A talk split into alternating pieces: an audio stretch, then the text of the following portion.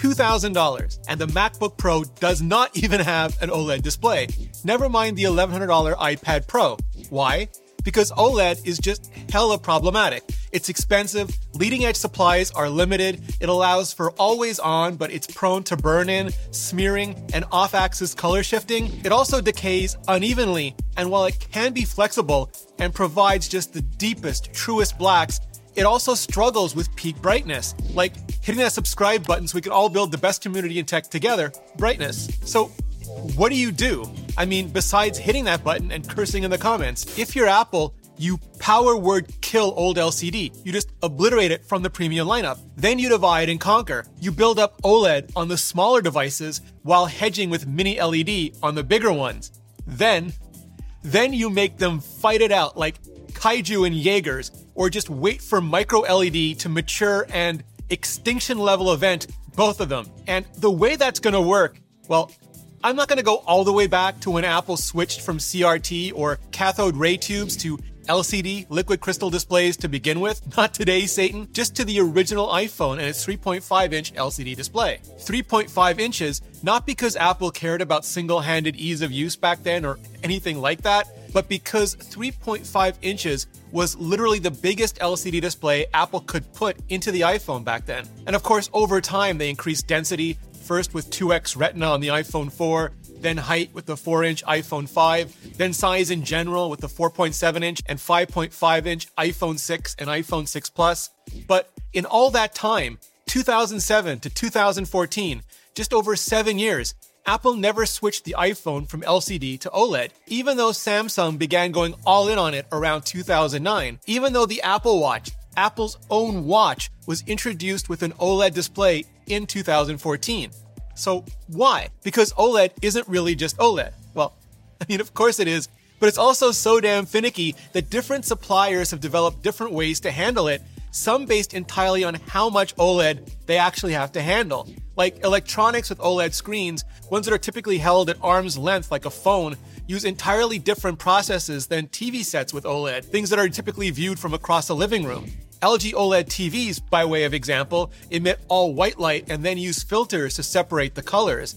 That's not only cheaper when you're dealing with comparatively huge TV sized displays, but it also means no one color decays any faster than any other, something that's way more problematic on smaller OLED displays. But I'll get into that in just a pentile hot minute. For the Apple Watch, battery life was so limited and the screen size was so small that Apple felt they had no choice but to go with OLED and early specifically LG OLED in an RGB stripe, not the classic RGB stripe from LCD where each individual pixel is literally divided into a line of equal sized red, green, and blue subpixels, but more of a block with unequal sized and shaped red and green squares and a long, thin blue line. All of this because OLED can indeed be way more power efficient than LCD, because OLED, technically AMOLED these days, generates its own light. Active matrix organic light emitting diode. It's right there on the label. And LCD just does not. It needs a backlight, typically an LED or light emitting diode backlight, the non organic kind. And yes, insert your species 8472 joke right here. But the backlight adds mass to the device. And also in standard LCD implementations, it's just all or nothing all on or all off, the whole entire thing, which is why it consumes a fairly consistent amount of power, but also why true blacks are almost impossible. The backlight, it just it leaks worse than the iPhone supply chain. With OLED, since it generates its own light, off pixels are off and on pixels are on. Basically, it's every pixel for itself. And the less pixels that are on, the less power they draw. So with a mostly black interface like the Apple Watch, you mostly get a hell of a lot of power savings. And with RGB stripe, even if it causes some color aberration like aliasing around high contrast edges, you're still getting a pixel density pretty much equivalent to LCD, which means it's still really sharp, really crisp, and really bright, even though that also makes it way more susceptible to burn in and color shifting. Because with OLED, the individual pixels light up, those pixels also burn out individually, decay actually. So if you leave something like a bright logo on the screen for a ridiculous amount of time, the pixels showing that logo will decay faster than the ones that aren't. But Shyamalan style plot twist, the blue OLED subpixels also decay faster than the green and red, making those pixels not only dimmer, but eventually yellower. And because it's only those pixels, if you then switch to something else on the screen, that logo will still persist. In other words, you'll be haunted by the dimmer, yellower ghost of all those decayed pixels. On a watch screen, where you're not lighting it up anywhere nearly as much or as often as a phone or TV, it was a smart trade off, especially with the kind of mitigations that I'll get into in a minute. For phones, though, because sharpness and brightness weren't considered as critically important, but blue subpixel decay was kind of a deal breaker, they went with a diamond shaped subpixel arrangement, what Samsung calls pentile. That puts a giant blue subpixel in the middle and surrounds it with two each of much smaller red and green subpixels. And yes, sure, you get a lower effective subpixel density and brightness, but that giant blue subpixel is just gonna last you. Plus, the lower density made them cheaper to produce than RGB stripe at the same physical size, which became increasingly important as phones became increasingly large. But burn-in is only one of OLED's hot messes. There's also off-axis color shifting. Basically, the thickness of the OLED layer changes when you look at it from an angle, causing it to desaturate and take on a red or blue tint. Also, because of the response time or the time it takes an OLED pixel to go from full black to full white, moving bright text or graphics across a dark background could cause a smearing effect. And there was also, there used to be a graininess to lower density OLED as well, especially in the midtones, exasperated by no one else really seeming to care at all about color calibration or color management, at least back then. So OLED could look just hella garish, just crushing blacks and boosting sat like some first year Instagram cloud chaser. And Apple just didn't believe those trade offs were worth it, not for the iPhone, not back then. Because if there are two things that dictate Apple's display moves, it's fussiness and scale. Fussiness because there was just no way that Apple was going to slap OLED onto an iPhone until they could get panels that were high enough quality for their display team to start working with. And scale because there was also just no way to get enough quantity of that quality not for hundreds of millions of iPhones, not for years yet. See, the way it works is Apple may contract Samsung's OLED process for their displays, like they'll contract TSMC's 5 nanometer process for their chipsets, but Apple doesn't do commodity anything, off the shelf anything. Everything is custom designed. An Apple Display is every bit as exacting and annoying about how Samsung fabs their OLED panels as they are how TSMC fabs their chips. Maybe even more so because, for example, they may ask for completely different materials than Samsung is using for Galaxy panels on the same process.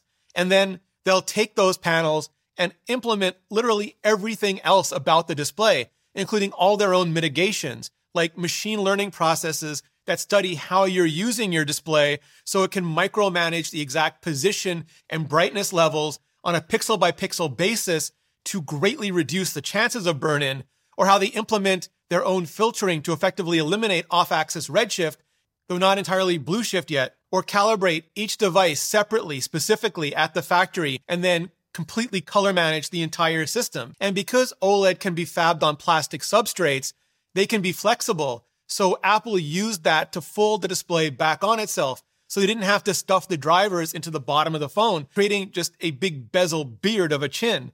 Hell, they even built a dedicated OLED display engine right into their A series chipsets to control the whole damn chain at the silicon level. And it was only at that point, that hyper obsessive detailed point, that Apple decided OLED was mature enough for the iPhone. But even then, the supply of leading edge OLED was still so constrained and the price so high, Apple could only implement it in one iPhone, the first $1,000 iPhone, the 2017 iPhone 10, at least at first.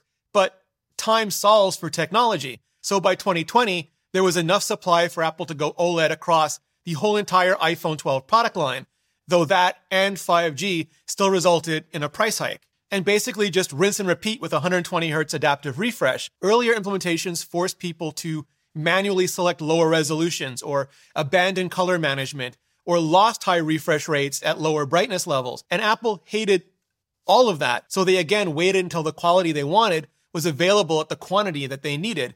Specifically, in this case, the same LTPO OLED that they'd used for adaptive refresh on the Apple Watch's always on display.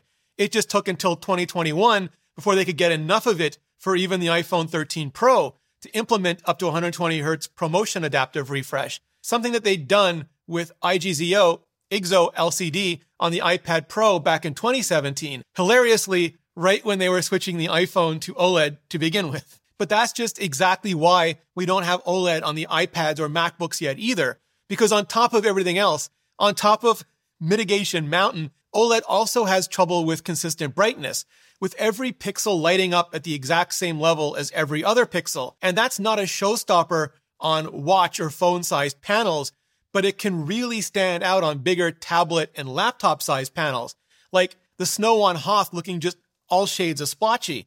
Also, peak brightness, because watching HDR on a phone sized display and battery is one thing, but producing HDR on a tablet or laptop sized screen is a completely pro workflow another. And that's just something not LG, not Samsung, and not BOE who liberated a previous generation Samsung process years ago and has been working to catch up to and undercut the market with ever since. None of them have just been able to solve for that yet. Similar to what the Apple Watch uses, Samsung uses S-Stripe OLED for their tablets, but that's not something that scales in price or yield, especially not LTPO OLED, which Apple would need at iPad Pro or MacBook Pro size and quantity to maintain that 120 hertz adaptive refresh functionality. Because if you try to take that away from pros at this point, they will cut you. And that's the whole entire reason Apple went another way for the 12.9 inch 2021 iPad Pro and the 14 and 16 inch MacBooks Pro Mini LED. Mini LED is still like LCD in that it's true RGB stripe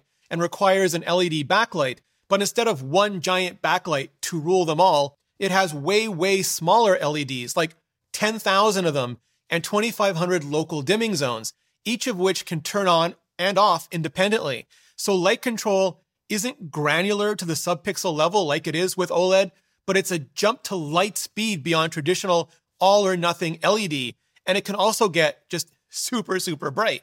But because of those local dimming zones, there can be a blooming or haloing effect where the bright areas still bleed out over the dark areas. And at least in Apple's implementation on the MacBook Pro, the same type of smearing as OLED, may be worse because the black to white response times just can't keep up with the refresh rate. So you can see trailing on white text on a black background, for example. Now, there have been a bunch of reports about Apple switching mini LED out for OLED on the iPads and the MacBooks, at least maybe in a year or several from now. But it's tough to tell how much of that is real and how much is just LG and Samsung using their local industry rags to posture for business in public. But realistically, it's just a question of whether mini LED can get better to the point that Apple stops flirting with OLED for those larger size displays, or OLED can get to a high enough quality in sufficient quantity that Apple decides to just go all in and swap it in. For now, though, Apple just seems super happy to leave them both fighting it out in the gladiatorial pits of Sakaar or something.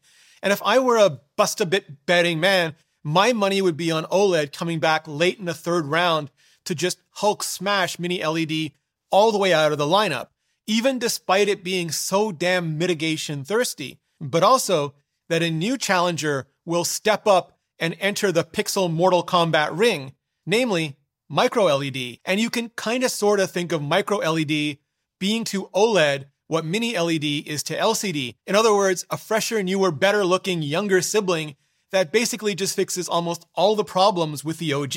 In micro LED's case, that means pixel level light emission like OLED but not organic like OLED, so it won't be plagued by burn in or premature blue subpixel decay like OLED. But since it doesn't even need local dimming zones like Mini LED, it also won't suffer from blooming like Mini LED. And according to reports, Apple's had hundreds of display engineers working on micro LED for almost half a decade now, doing what they did with chipsets and maybe modems next. And that's just making way, way more of the process internal to Apple. And if past is at all prologue, they'll do with micro LED what they did with OLED. And that's start with the Apple Watch and then slowly expand, literally expand to the iPhone. And then on from there as quality and quantity allows. And what'll be super exciting about this, if it works and doesn't just get AirPowered at some point along the way, is that Apple will finally own their whole entire display pipeline not just from engine to design, but fully from transistor to pixel,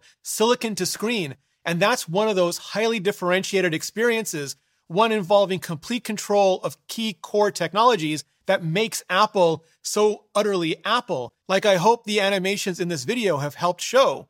And if you've noticed me including way more animations in my videos lately, it's because I'm working on creating way more highly differentiated experiences myself, taking not just inspiration from Evan at Polymatter, but taking his actual class on today's sponsor, Skillshare. In it, he shows how to make an animated YouTube video. It's intended as an introduction, but like he says, by the end of the class, you could have your first video uploaded to YouTube because that's the true power of Skillshare. It's not just any one class. It's an online learning community with thousands of inspiring classes for anyone who loves learning. Whether you want to explore your creativity, invest in yourself and your personal growth, or just kick off 2022 with something new, from video to photography to illustration and design, business and freelancing, so, so much more, you can find a Skillshare class that'll match your goals, maybe even fuel your new side hustle or career. It's where I go anytime I want to learn anything because it's curated specifically for learning, meaning no ads, and there are always new premium classes available. So you can stay focused and follow wherever your creativity takes you. And because you're watching this video, the first 1,000 of you who click on the link in the description will get a one month free trial of Skillshare for free. Just click that button on the screen and start exploring your creativity today. Clicking on that button really helps out the channel, and so does checking out this playlist with everything that Apple has coming our way in 2022. So check it out, and I'll see you in the next video.